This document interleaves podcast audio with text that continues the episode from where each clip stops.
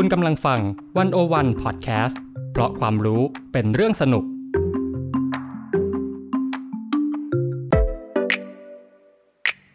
One O One In Focus เจาะไฮไลท์เด่น เศรษฐกิจสังคมการเมืองทั้งไทยและเทศ โดยกองบรรณาธิการ The One O One dot world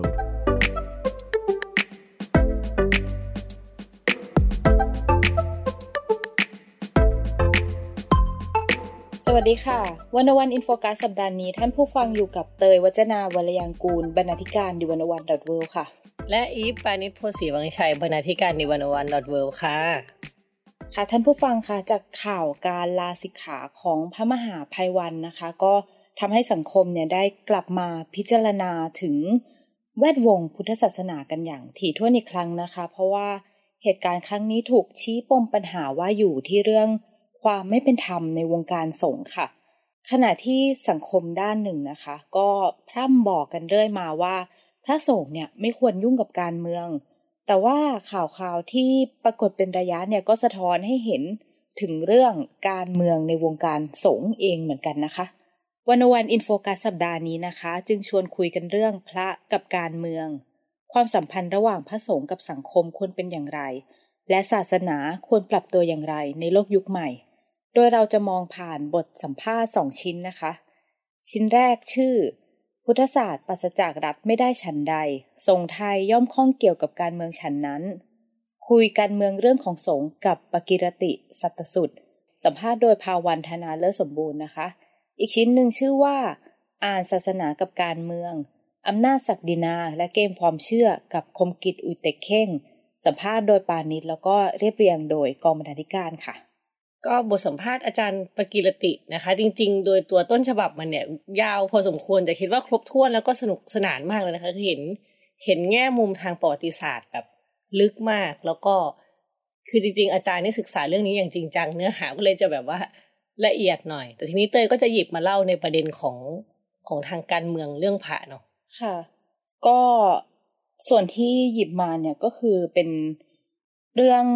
พระกับการเมืองนะคะ เพราะว่าที่ผ่านมาช่วงปีที่ผ่านมามันก็มีคำถามเนาะว่าเออเวลาเราเห็นม็อบเนี่ยแล้วมีพระสงฆ์เข้าร่วมเนี่ยสังคมก็ก็ตั้งคำถามนะว่า ที่จริงแบบพระควรเข้ามาเข้าร่วมในขบวนการภาคประชาชนมากน้อยแค่ไหน หรือว่ากระทั่งพระที่มาเข้าร่วมม็อบ หรือว่าเข้าร่วมการเคลื่อนไหวในรูปแบบต่างๆ เนี่ยเขาเจออะไรบ้างค่ะ ซึ่งอาจารย์ปกิรติเนี่ยเขาก็บอกนะคะว่าเวลามีการเคลื่อนไหวของขบวนการภาคประชาชนในระดับใหญ่เนี่ย พระสงฆ์ก็มักมีส่วนร่วมด้วยเสมอแม้ว่า การมีส่วนร่วมนั้นอะอาจจะไม่ได้ปรากฏชัดเจนในสายตาสาธารณะค่ะ เพราะว่าสถานการณ์ทางการเมืองเนี่ยนะคะ ล้วนส่งผลถึงแวดวงคณะสงฆ์แล้วก็พระสงฆ์จำนวนมากเนี่ยก็มองว่าตัวเองเป็นทั้งนักบวชแล้วก็พลเมืองค่ะ ถ้ายกตัวอย่างการมีส่วนร่วมในเหตุการณ์ก็อาจจะมองได้ตั้งแต่ขบวนการนักศึกษาในเหตุการณ์ 14 ตุลา 6 ตุลาหรือว่าพฤษภา 35 นะคะ รวมถึงช่วงการเมืองสีเสื้อด้วยค่ะ ก็ต่างมีพระสงฆ์เนี่ยเข้าร่วมสังเกตการหรือว่าขึ้นเวทีปราศัยหรือกระทั่งเป็นแนวหน้าในการเดินขบวนนะคะ แต่อย่างที่บอกมันก็มีกฎที่ห้ามพายุ่งเกี่ยวกับกิจกรรมทางการเมือง พระเนนจำนวนมากเนี่ยก็เลยต้องระมัดระวังตัวเวลาอยู่ในที่สาธารณะ นี่ก็เลยอาจจะเป็นอีกสาเหตุว่าเราอาจจะไม่ได้เห็นภาพพระเข้าร่วมกันชุมนุมมากเท่าที่ควรค่ะ ค่ะ จะมีตัวอย่างนะคะ กรณีของพระที่มีบทบาทในการทำกิจกรรมแล้วก็ถูกเล่นงานนะคะ ในอดีต กรณีที่ดังมากที่หลายคนเนี่ยอาจจะเคยได้ยินมานะคะ คือ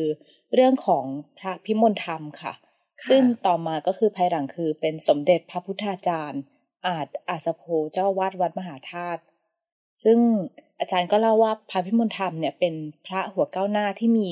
พื้นเพจากอีสาน แล้วก็เป็นผู้ที่นำเอานวัตกรรมทางศาสนาเข้ามาในไทย ไม่ว่าจะเป็นการพัฒนามหาจุฬาลงกรณ์ให้มีคุณภาพการศึกษาที่ดี หรือว่าการส่งพระมหาโชดกไปเรียนอภิธรรมที่พมา่า แล้วก็ให้พาพระอาจารย์ที่สอนอภิธรรมรวมถึง พระวิปัสสนาจารย์จากสายพระอาจารย์มหาศรีสยาดรเนี่ยกลับมาที่วัดมหาธาตุซึ่งมีผลให้เกิดการปักหลักแล้วก็กระจายตัวของการศึกษาพระอภิธรรมแและการปฏิบัติภาวนาในแบบยุบหนอพองหนอในสังคมไทยค่ะเออยุบหนอพองหนอนี่มาจากสมเด็จใช่พุทธาค่ะจารย์ก็เป็นอาจเป็นถือว่าเป็นนวัตกรรมหนึ่งนะคะอ๋อแต่ว่าค่ะคือด้วยความที่พระพิมลธรรมเนี่ยมีความคิดก้าวหน้า แล้วก็ถูกมองว่ามีการแสดงท่าทีเห็นใจคอมมิวนิสต์อืม ต่อมาเนี่ยก็เลยถูกเล่นงานด้วยข้อกล่าวหาว่าเป็นคอมมิวนิสต์ถูกดึงจีวรออกแล้วก็คุมขังเป็นเวลาหลายปี ค่ะ แต่พอได้อิสรภาพออกมาแล้วนะคะ ก็มีพระเนนจำนวนมากเนี่ยก็ชุมนุมกันเพื่อเรียกร้องให้คืนสมณศักดิ์ให้แก่พระพิมลธรรม ในช่วงก่อนเหตุการณ์ 6 ตุลาค่ะ แล้วก็พระพิมลธรรมนะคะ ได้กลายเป็นผู้ปฏิบัติหน้าที่แทนพระสังฆราชในช่วงท้ายของชีวิตท่านค่ะ อืมค่ะโอ้น่าสนใจมากนะคะ จริงๆ ถ้าตอนนั้นเนี่ย ประเด็นเรื่องคอมมิวนิสต์เนี่ย น่าจะแบบรุนแรงมากรุนแรงมากเออใช่ค่ะ คือก็เป็นข้อหาที่รุนแรงแล้วยิ่งโดนในขณะที่เป็นพระเนี่ยก็เป็นเรื่องที่ดังมากค่ะอือหือแล้วก็ค่ะจะมีอีกกรณีหนึ่งเมื่อไม่กี่ปีที่ผ่านมานะคะ ก็จะมีเรื่องคดีทุจริตเงินทอนวัดอืมแล้วก็มีการบังคับศึกนะคะ ซึ่งอาจารย์ปกริติเขาก็เอ่อ ชวนตั้งข้อสังเกตว่า พระที่โดนคดีเหล่าเนี้ยคือเป็นกลุ่มที่ถูกมองว่าเป็นเสื้อแดงอืมเพราะในช่วงที่เกิดการเคลื่อนไหวของคนเสื้อแดงเนี่ยเอ่อมีพระพรหมดีหลกหรือว่าเจ้าคุณเอื้อนนะคะ อดีตเจ้าวาดวัดสามพระยาเนี่ย เคยให้คนเสื้อแดงที่เช่าเรือ มาทางแม่น้ำเจ้าพระยาขึ้นที่ท่าวัดของท่าน หรือว่าพระพรหมสิทธีนะคะ อดีตเจ้าอาวาดวัดสาเกตเนี่ย เคยรับนิมนต์ไปเปิดสถานีโทรทัศน์พีซทีวี ซึ่งเป็นโทรทัศน์ของคนเสื้อแดงค่ะทำให้ภาพของพวกท่านใน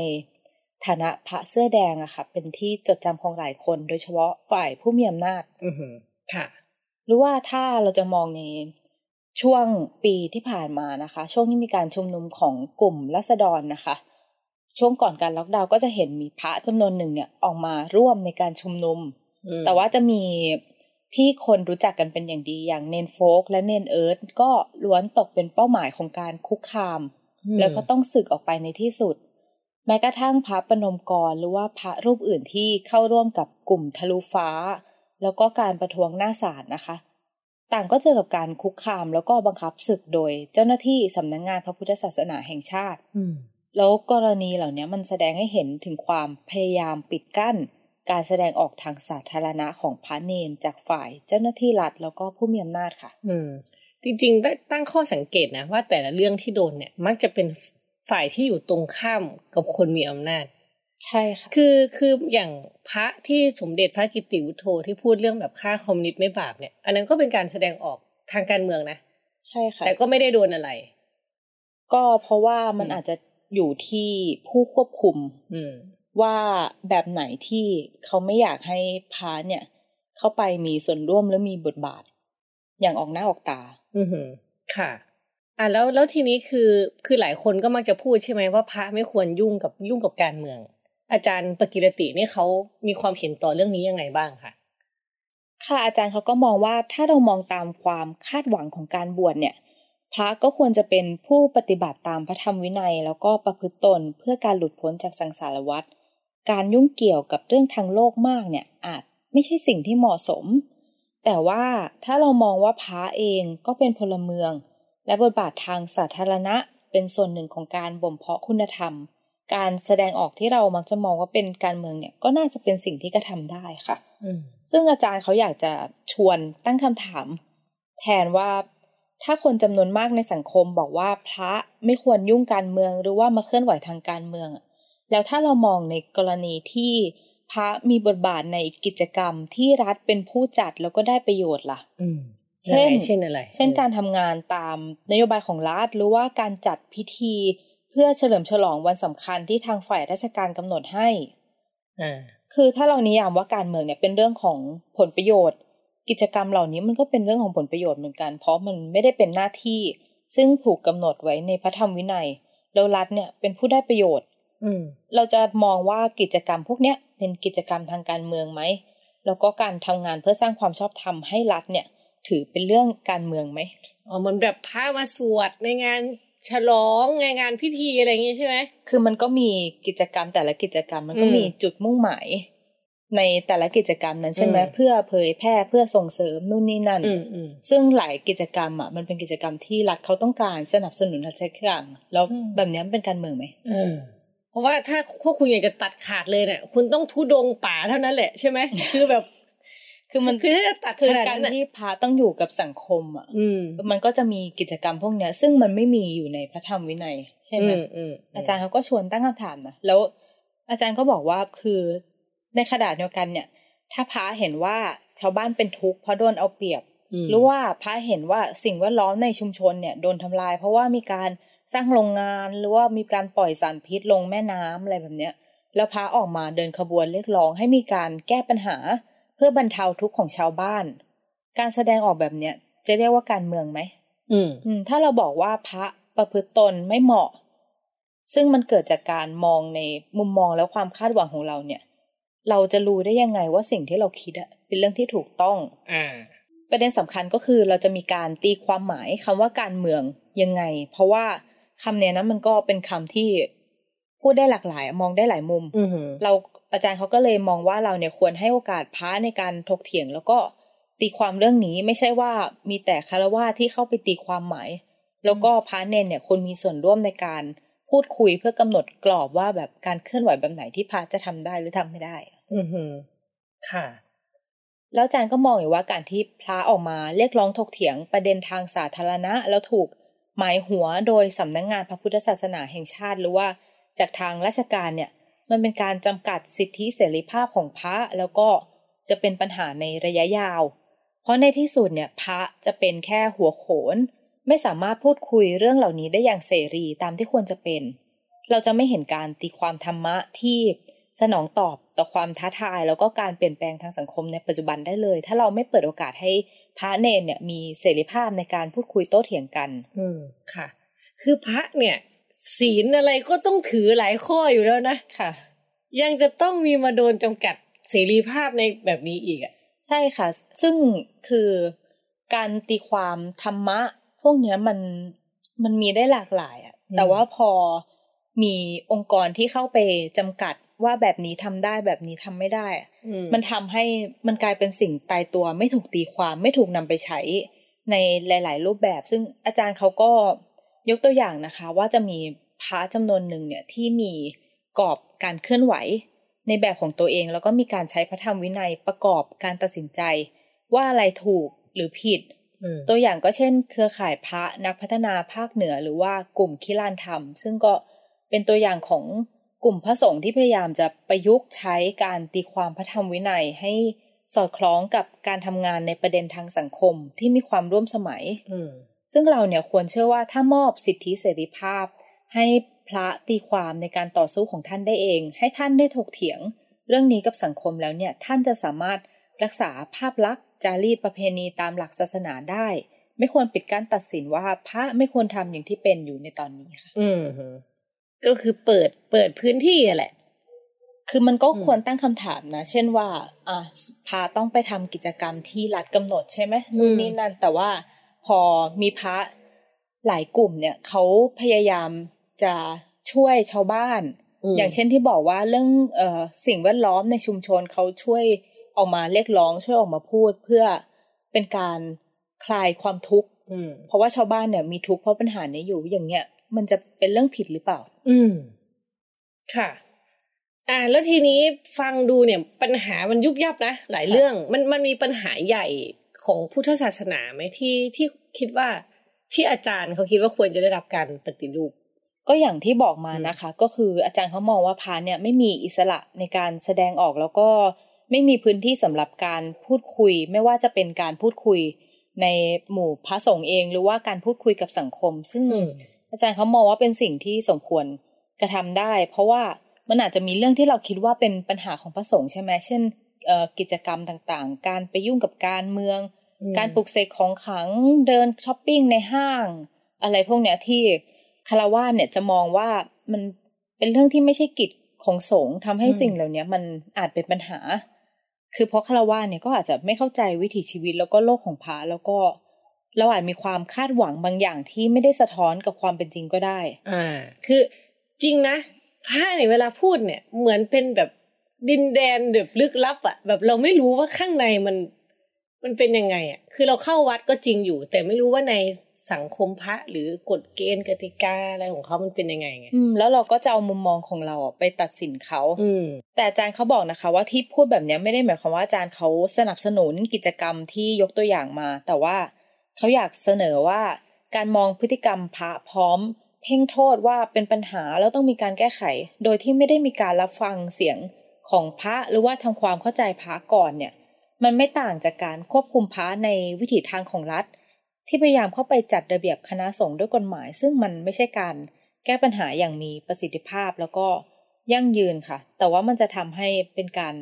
สร้างความไม่พอใจ แล้วก็ความรู้สึก เชิงลบให้กลายเป็นความขัดแย้งที่แหลมคมมากขึ้นเรื่อยอืมหือค่ะๆคือถ้าเรามองเรื่องความขัดแย้งระหว่างศาสนากับสังคมเนี่ย คือคนรุ่นใหม่จำนวนมากเนี่ยก็เริ่มบอกว่าตัวเองเนี่ย ไม่นับถือศาสนาใช่ไหมอืม อืม ซึ่งอาจารย์เขาก็มองว่าการปฏิเสธศาสนา มันไม่ได้หมายความว่าคนหนุ่มสาวอะจะเป็นปฏิปักษ์กับคณะสงฆ์เพราะว่า อาจารย์เขามองจากปรากฏการณ์พส.สองท่านนะคะ ที่ออกมา live Facebook แล้วก็มีคนเข้าไปดูเยอะมาก ซึ่งเราจะทำให้เห็นว่าคนรุ่นใหม่อะเขาสนใจศาสนานะอืมแต่ว่าเขาสนใจ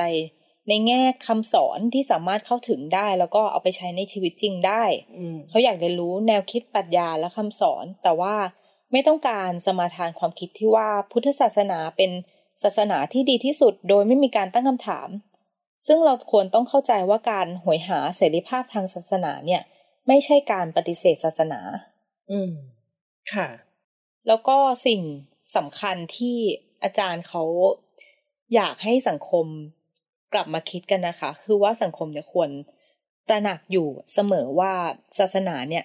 ไม่ใช่สิ่งศักดิ์สิทธิ์ที่ลี้ลับจนถกเถียงกันไม่ได้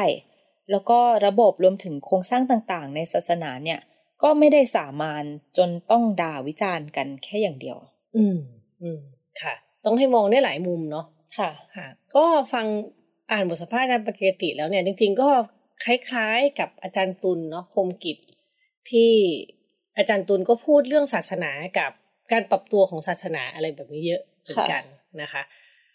ตอนที่คุยกับอาจารย์ตุลเนี่ย ก็ถามอาจารย์ตุลเหมือนกันว่า ที่ทางของศาสนาในโลกยุคใหม่เนี่ย มันควรจะเป็นยังไงเนาะค่ะ อาจารย์ตูนก็บอกว่า อาจารย์ตูนเนี่ยพูดกับเพื่อนหลายครั้งเลยว่าถ้าสุดท้ายศาสนาไม่ปรับตัวแบบหรือไปกับเขาไม่ได้อะไปกับโลกใบนี้ไม่ได้อะก็จะถูกทิ้งไปเลย อืมค่ะไม่มีใครช่วยอะไรได้นะค่ะเออ แต่ว่าอาจารย์ตูนเนี่ยแกก็บอกว่าแกเป็นคนที่ยังหวังดีกับศาสนามากเนาะ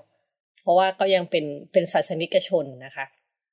ก็บอกว่าถ้ามองภาพสังคมไทยตอนเนี้ย มันมีความพยายามที่จะลื้อทุกอย่างเพื่อไปสู่สังคมใหม่ แต่ว่าเราไม่ค่อยถามต่อหรอกว่า แล้วเราจะอยู่กันยังไงในสังคมใหม่นะคะ คืออาจารย์ตุลบอกว่าเชื่อนะว่าเราลื้อได้แน่ๆแต่ว่าอย่าลืมว่าเมืองไทยไม่ไม่ได้มีแต่สังคมเมืองนะคือเราเราพูดเรื่องแบบศาสนาไม่ได้อยู่ในชีวิตประจำวัน หรือคนรุ่นใหม่ไม่ได้สนใจศาสนาแล้วเนี่ยค่ะแต่มันยังมีสังคมต่างจังหวัดที่มีศาสนาแบบเป็นหลักยึดอะเห็นวัดตามหมู่บ้านอะไรเงี้ยไหมที่มันยังเป็นวิถีของ ของชาวบ้านอยู่อะไรแบบเนี้ยค่ะอ่าแล้วก็ศาสนาก็ยังเป็นพลังของผู้คนจำนวนมากนะคะ เพราะฉะนั้นเนี่ย ถ้าเรามีสังคมใหม่ที่สมมุติว่าแบบห้ามมีศาสนาเลยเนี่ย แล้วคนที่แบบสนใจศาสนายังศรัทธาในศาสนาจะอยู่ที่ไหน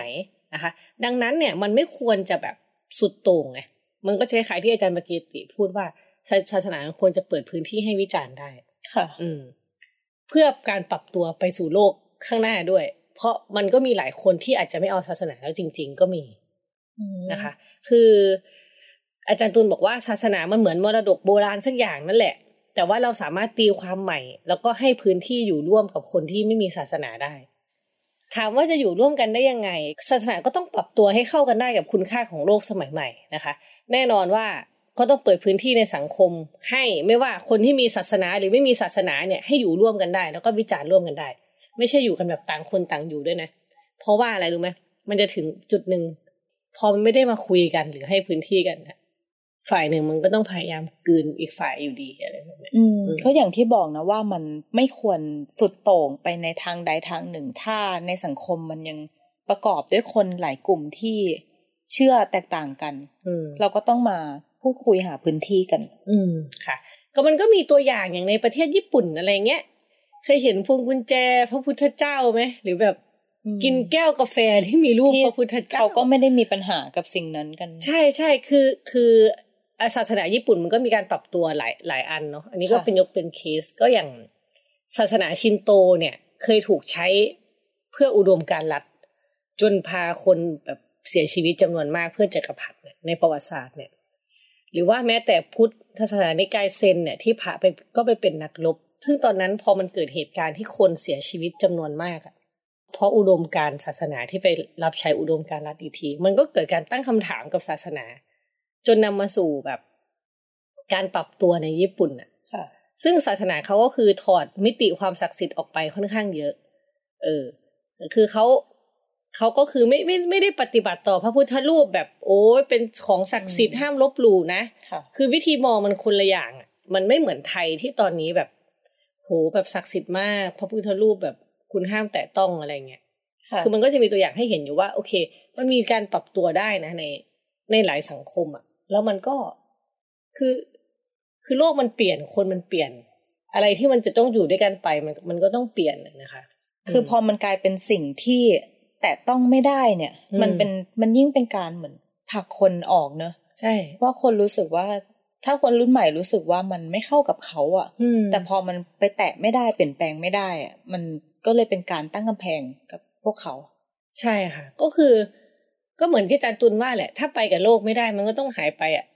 ในความคือมันก็คงไม่ใช่สิบปียี่สิบปีนี้หรอกแต่ว่าเรากำลังพูดถึงอนาคตอันยาวไกลที่ ที่ยังไงสังคมมันเปลี่ยนแน่คือพูดอืมตามความเป็นจริงทุก ๆ อย่างคือถ้ามันไม่มีการปรับตัวอืมมันก็จะหายไปในที่สุดอยู่แล้วๆค่ะ ทีนี้มันจะมีแนวคิดเรื่อง secular state หรือว่ารัฐคารวาสเนี่ย คิดว่าอาจารย์เขามองยังไง มันเป็นไปได้ไหมที่มันจะเป็นไปในทิศทางนั้นนะหรือว่ามันเหมาะกับไทยไหมอืมค่ะ คือรัฐคารวาสก็คือการที่รัฐแยกแยกศาสนาออกจากรัฐอย่างชัดเจนเนาะค่ะ ซึ่งมองมาที่รัฐไทยเนี่ยรัฐไทยเป็นรัฐคารวาสนะในในในจริงเหรอแต่ว่าพอเรามาดู เรามาดูเนื้อมันจริง ๆ เนี่ย มันก็จะแบบ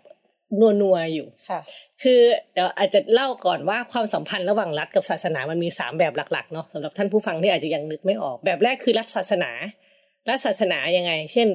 ทุกข้อกำหนดคำสอนหรือความเชื่อทางศาสนาเนี่ยจะถูกยกขึ้นมาเป็นนโยบายและแนวกฎหมายของรัฐเลยค่ะเช่น ประเทศที่นับถือศาสนาอิสลาม เขาก็จะเป็นรัฐอิสลาม คือกฎหมายเขาก็จะเอาวิธีคิดทางศาสนามาใช้ ใช่ ค่ะอ่าคือกฎของศาสนากับกฎของรัฐเนี่ยเป็นอันเดียวกันค่ะอืมแบบที่สองก็คือเป็นรัฐที่ anti ศาสนาเลย ไม่มี เช่น ประเทศคอมมิวนิสต์อ๋ออ่าค่ะเขาก็จะห้ามนับถือแล้วไม่มีเรื่องศาสนาเลยนะคะ แล้วก็แบบที่สามก็คือ รัฐที่เป็นกลางทางศาสนา หรือฆราวาสวิสัยอ่าค่ะแต่ไอฆราวาสวิสัยเนี่ย secular state เนี่ยก็มีหลายแบบก็คืออ่าโอเค ส่วนมากรัฐที่เป็นแบบเนี้ย มักจะเป็นรัฐที่ ใช้ระบอบประชาธิปไตย ค่ะ อ่า เพราะว่ามันเป็นระบบที่ระบบที่เปิดพื้นที่ให้ความเห็นส่วนใหญ่ แล้วก็เปิดคนที่ให้ความเห็นส่วนน้อยด้วยนะคะ เพราะว่าศาสนาเนี่ยเป็นเรื่องความเชื่อที่หลากหลายของประชาชนเนาะคุณก็ไม่สามารถหยิบเอาแค่นโยบาย นโยบายของศาสนาใดศาสนาหนึ่งเนี่ยขึ้นมาเป็นนโยบายรัฐค่ะเออเพราะว่ามันยังมีคนส่วนน้อยที่โดนรัดเลยไปใช่ไหมคะอ่า ซึ่งรัฐคารวาสอย่างที่บอกว่าก็มีหลายแบบ เช่น อ่าสมมติอย่างฝรั่งเศสเนี่ย ศาสนาต้องอยู่ในรูปขององค์กรที่ไม่ใช่องค์กรของรัฐ แล้วรัฐต้องไม่สนับสนุนศาสนาค่ะเออ หมายความว่า ถ้าคุณมีรายได้ คุณก็ต้องโดนเก็บภาษีนะ อ่า คุณจัดการตัวเองไปรัฐไม่ยุ่ง แต่ก็จะมีอีกแบบหนึ่งแบบของอินเดีย คือรัฐส่งเสริมศาสนาได้ แต่ต้องส่งเสริมเท่ากันหมด โอ้เออ อินเดียนี่เยอะเลยนะ อินเดียเยอะ คุณคุณจะมาให้ฮินดูอย่างเดียวไม่ได้ค่ะแต่ว่าในในความเป็นจริงเนี่ย อินเดียมีประเด็นนี้นะก็คือ ประชาชนก็ยังรู้สึกว่ารัฐเนี่ย support ฮินดูมากกว่าศาสนาอื่น ซึ่งมันก็เป็นไปตามประชากรฮิมีดูคนนับถือฮินดูเยอะที่สุดมีคนนับถือฮินดูเยอะค่ะเยอะที่สุดนะคะ แต่ว่าโดยโดยหลักการเขาแล้วเนี่ย ส่งเสริมได้แต่ต้องส่งเสริมศาสนาเท่า ๆกัน แล้วก็ใช้กฎหมายของศาสนาได้ แต่ว่าต้องไม่ใหญ่กว่ากฎหมายของรัฐนะคะ เพราะว่าในอินเดียมีศาสนาเยอะมาก แล้วเทพเจ้าเขาเป็นพันๆองค์ ใช่ค่ะ เออ ก็ถ้ารัฐไปบงการหรือว่าจำกัดมากก็จะเกิดปัญหาได้นะคะ แนวคิดแบบอินเดียก็เป็นการจำกัดระยะห่างที่พอดีเนาะก็จะทั้งมีทั้งคล้ายแล้วก็มีปัจจัยที่แตกต่างจากของไทยแล้วนะคะแล้วถ้าไทยเป็นยังไงอาจจะคล้ายๆ อินเดียหรือเปล่าของไทยเนี่ย คืออันดับแรกตั้งคำถามก่อนเราเป็นประชาธิปไตยหรือเปล่าอืม อะก็โอเค สมมุติ สมมุติว่าเราเป็นประชาธิปไตยก็แล้วกัน สมมุติอะอ่าสมมุติ แล้วก็คือรัฐไทยเนี่ย มันมีความโปรศาสนาเนาะค่ะ แต่ไม่ถึงขั้นเป็นรัฐศาสนา ใช่ อ่าอืมแต่อย่างที่เราบอกอะเราจะเห็นว่า เอารัฐไทยนี่คือโปรศาสนาพุทธมากอะพูดกันแบบตรงไปตรงมา อย่างที่เราจะเห็นมันมี แล้วมันมีคุณค่าความเชื่อทางศีลธรรมที่กลายเป็นแนวนโยบายของรัฐ คือมันไม่ได้เอา กฎในศาสนาพุทธมาใช้เป็นกฎหมายโดยตรงอืมแต่ว่าเราก็เห็นเนาะเวลามีการออกกฎหมายอะอืมเวลาสมมติไปฟังในสภาหรืออะไรแบบเนี้ย มันเอาวิธีคิดแบบพุทธอะอืมเข้ามาอธิบายใช่ถึงกฎหมายนั้นเออหรืออย่างเข้าพรรษาออกพรรษาเนี่ย ไม่ให้กินเหล้าอย่างเงี้ยอืมไม่ไม่ให้ขายเหล้าอะ แล้วคนศาสนาอื่นคือไง วันคริดมาสกินได้ไหมกินได้กินได้ เออ เออ แม่แต่ของเราก็คืออะแล้วถ้าคนที่เขาไม่นับถือพุทธแล้วเขาอยากกินเบียร์ในวันนั้นน่ะวันออกพรรษาเข้าพรรษาเนี่ยเขาทำยังไง เนี่ย อันนี้คือเราอะบอกว่าเราไม่เราเป็นรัฐคารวาสแต่มันก็ยังมีนโยบายบางอย่างที่เอาชุดคุณค่าศิลธรรมของศาสนาเนี่ยซึ่งเป็นศาสนาพุทธด้วย มาใส่ คือมันฟังแล้วมันก็ไม่ถูกต้องนะที่เราเอาวิธีคิดแบบพุทธเนี่ย เข้าไปใช้ในกฎหมาย แล้วไปบังคับใช้กับคนศาสนาอื่นด้วย อืม ใช่ค่ะ แล้วมันไม่ใช่แค่นั้นเนาะคือ มันมีการที่รัฐเข้าไปดูแลแบบเงินส่งเสริมศาสนาพุทธอะซึ่งก็คือมันก็มีการสนับสนุนศาสนาอิสลามด้วยนะคะอืมแต่ว่าก็ต้องยอมรับว่าก็สนับสนุนคนคนละระดับอะเออใช่เงินคนละอย่างอะเอใช่อทีนี้มันมันก็น่าตั้งคำถามว่า คืออาจารย์ตุลก็พูดน่าสนใจนะคะว่า ถ้าคุณเชื่อมั่นว่าพุทธศาสนาเนี่ย เป็นศาสนาของคนส่วนใหญ่ คุณก็ให้ศาสนิกชนเขาดูแลกันสิ ใช่ไหมคือคือการเรียกร้องให้รัฐดูแลเนี่ย มันเป็นการกระทำเราวกับว่าคุณไม่เชื่อว่าศาสนิกชนเนี่ยจะดูแลศาสนาของตนเองได้นะคะ แล้วก็ถ้ารัฐจะดูแลก็ต้องดูแลศาสนาให้เป็นกลางเท่าๆกันมากกว่า อืม มันก็น่าคิดนะเวลาอืมบอกว่าอารัฐต้องเข้ามาส่งเสริมทำนุบำรุงศาสนา แต่ว่าอืมถ้าคุณเชื่อว่าเรามีศาสนิกจำนวนมากที่เขาพร้อมจะอุ้มชู แล้วก็สนับสนุนศาสนาเขา ก็ควรปล่อยให้เขาดูแลกันเองอย่างที่บอกว่า ฝรั่งเศสเนี่ยที่รัฐไม่เข้ามายุ่งเลยอืมศาสนาก็คือเหมือนเป็นองค์กรภาคเอกชนที่ต้องไปดูแลกันเองแล้วอืมรัฐก็จะไม่ยุ่งอืมเก็บภาษีด้วยถ้ามีค่ะรายได้ เออ แต่ทีนี้มันก็จะมีหลายคนอ้างว่าแบบแต่ว่าถ้ารัฐไม่เข้ามาส่งเสริมศาสนาเนี่ย บ้านเมืองไร้ขื่อไร้แปรไร้ศีลธรรมเลย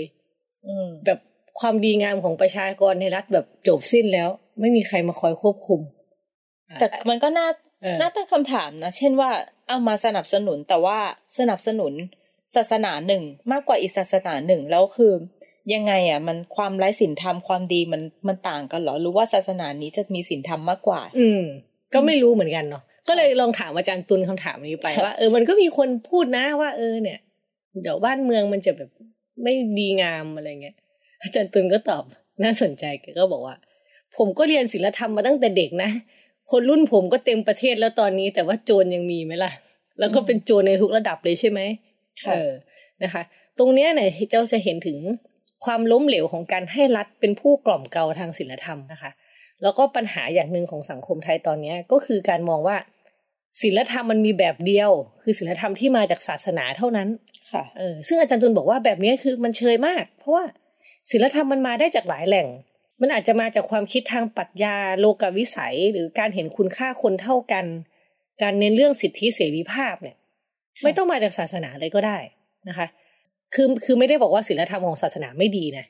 แต่มันมีความจำเพาะเกินไป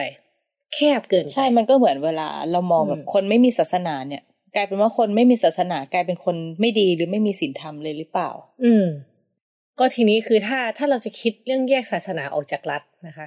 ก็ถามอาจารย์ไปเนาะว่ามันจำเป็นไหมว่าเราต้องแบบยกเลิกพิธีกรรมทางศาสนา หรือวันหยุดที่มาจากศาสนาด้วย ค่ะคือไม่ต้องให้มีเลยอะไรเงี้ยมอาจารย์ตูนก็บอกว่าอาจจะไม่ต้องถึงขั้นต้องยกเลิกนะ เพราะว่าปัญหาจริง ๆ เนี่ย มันมาจากการที่วันหยุดทางศาสนา มันเป็นเรื่องแบบศาสนาศาสนาเนี่ยค่ะเป็นศาสนามากๆ คือไม่ได้มองในแง่ของเทศกาลที่คุณจะฉลองได้โดยไม่เกี่ยวกับศาสนา เออ มันเลยดูเป็นแบบอันหนึ่งอันเดียวกันไปหน่อย แต่ถ้าเราไปดูอย่างคริสต์มาสเนี่ยคริสต์มาสเนี่ยมันไม่ใช่แค่เรื่องศาสนานะแต่มันเป็นเทศกาลที่ครอบครัวกลับมารวมตัวกันค่ะเออ มันมี sense ความเป็นแบบ secular ด้วยเนอะดังนั้นคือถ้าเราจะพูดเรื่องนี้กับสังคมไทยเนี่ย เราอาจจะต้องกลับมาคิดกันใหม่ว่า วันหยุดของเราจะเป็นยังไง มีความเป็นศาสนาแค่ไหน หรืออย่างพิธีกรรมเนี่ย เราอาจจะเริ่มพิจารณาจากพิธีกรรมที่เป็นศาสนามากๆ จนข่มคุณค่าอย่างอื่นไปจนหมดก่อน ว่าสมควรยกเลิกไหมยังไง หรือต้องปรับรูปแบบไปยังไง ค่ะอืมคือทั้งหมดมันก็ต้องพูดคุยกันเนอะว่าเราจะจัดวางที่ทางของศาสนายังไง โดยที่ไม่เชิดชูศาสนาใดศาสนาหนึ่ง หรือว่าควรแยกออกไปเลยอย่างเงี้ยค่ะ อืมฮึค่ะ มีอันหนึ่งน่ารักอาจารย์ตุลบอกว่าเนี่ยอย่างถ้าอินเดียเนี่ย ถ้าจะหยุดทุกวันเกิดเทพเจ้าเนี่ยคงไม่ต้องทำงานเทพเจ้ามีเยเยอะอะมากจำกันไม่หวั่นเอไม่ไหอวมันก็ต้องหาแบบหาจุดสมดุลน่ะ คือตั้งแต่คุยกันมาไม่ว่าตั้งแต่เรื่องของการเมืองเรื่องพระพระกับการเมืองหรือค่ะการปรับตัวของศาสนาเนี่ย มันคือเรื่องของสมดุลกับการเปิดพื้นที่เนาะค่ะนั่นอีกคำถามหนึ่งคือเวลาคุยเรื่องศาสนาพุทธอะอืมจะมีแบบเรื่องภิกษุณีอะอ่าว่าทำไมถึงไม่มีภิกษุณีในไทย เออคือคือตรงเนี้ย มันเป็นเรื่องมันมีดราม่านะจะใช้คำว่าดราม่าดีไหมก็คือข้อขัดแย้งอะอะมีข้อขัดแย้งกันอยู่ ตอนเนี้ยในไทยเนี่ยมีภิกษุณีหลายหลายร้อยรูปแล้วนะค่ะ แต่ว่าเออก็คือเขาก็ขนขวายไปบวชกันเองที่ลังกา เพราะว่าไม่มีใครบวชให้นะที่ไทยคือในไทยอะบวชไม่ได้ เออในไทยอะบวชไม่ได้เขาไปบวชเองที่ลังกากลับมาก็มีชุมชนของตนเอง แต่ว่าไม่ได้รับการรับรองจากรัฐไม่ได้แม้แต่สถานภาพของความเป็นนักบวชในทางกฎหมาย ซึ่งถามว่าเพราะอะไรทำไมเพราะอะไรทำไมต้องมาขัดขวางภิกษุณีค่ะอ่า คือก็ง่าย ๆ อะ เพศชายผู้กุมอำนาจเนี่ยไม่อยากให้มีคณะนักบวชที่จะขึ้นมาเป็นคู่แข่งแย่งความศักดิ์สิทธิ์อืมความเคารพนับถือทรัพยากรแล้วก็ประชาชนของคุณไปหรอกอืมอืมคือคือรัฐไทยเนี่ยมักจะอ้างว่าภิกษุณีมันขาดขาดเหมือนกับขาดสายอะค่ะเหมือนมันไม่มีแล้วว่าอะไรไม่มีเงี้ยมานานแล้ว เออ อะไรเงี้ย ซึ่งซึ่งอาจารย์ตุลก็บอกว่ามันไม่ใช่เลย เพราะว่า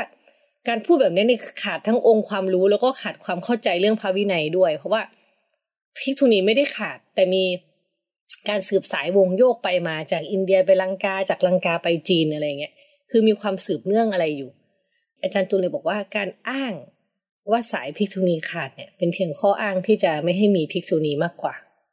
อืม นี่ก็อืมน่าคิดนะมันมีมันมีประเด็นเรื่องเพศเข้ามาเออด้วยยิ่งเยอะยิ่งทับซ้อนอืมเข้าไปใหญ่ คือเรื่องศาสนานี่คือแบบเยอะคุยได้แบบเยอะมากแล้วอย่างที่อาจารย์เปกีติบอกว่าเป็นโลกลี้ลับอะ คือพอมันแต่ต้องไม่ได้ด้วยอะเนาะเวลาเราพูดว่าเราจะไปพูดถึงศาสนาเนี่ย ไม่ใช่ว่าจะไปด่ากันอย่างเดียวนะอืมเออ อันนี้ก็ไม่ยอมให้ทำอะไรเลยสักอย่างหนึ่งคือทุกๆเรื่องเนอะมันก็ควรเป็นเรื่องที่พูดคุยกันได้อะอืมหรือว่าอย่างศาสนาพุทธตอนเนี้ยคือมันก็เกิดคำถามจำนวนมากนะ เช่นว่ามีการบทมีการโยกย้ายอะไรที่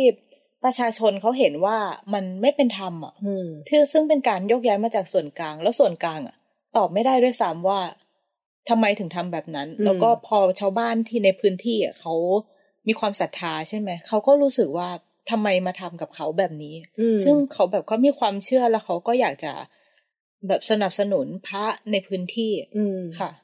ก็มีหลายประเด็นเนาะในในเรื่องประเด็นทางศาสนา ใช่ ก็ช่วงไม่กี่ปีมานี้ก็มีมีหลายคดีเนอะที่ทำให้สังคมอะตั้งคำถามเรื่องศาสนา แต่ว่ามันก็อย่างที่บอกว่ามันเป็นดินแดนลี้ลับอืมที่สายตาของพวกเราเข้าไปไม่ถึง ไม่รู้ว่าคำตอบคืออะไรกันแน่ค่ะ ก็แต่ถ้าอยากรู้คำตอบมากขึ้นก็อ่านบทสัมภาษณ์สองอันนี้ได้คือค่ะอันนี้เราหยิบมาพูดนี่แค่บางส่วนแค่บางเท่ส่วน จริง ๆ เนื้อหาคือเข้มข้นข้นคลักมากค่ะนะคะ ก็ก็อยากให้ไปอ่านหรือถ้า ถ้าของบทสัมภาษณ์จันตุลก็ไปฟังก็ได้คือมันมันถอดมาจากรายการวันโอวันวันออนวันค่ะ ก็ฟังกันได้ยาวๆเป็นชั่วโมงเลยเนาะแล้วก็ค่ะก็บทความนี้ก็ไปอ่านได้ในเว็บไซต์ d 1 0 1 w o r l d นะคะ ค่ะ แล้วก็สำหรับรายการวันวันอินโฟกัสก็ติดตามได้ทุกสัปดาห์ทาง d 1 0 1 w o r l d เช่นกันค่ะ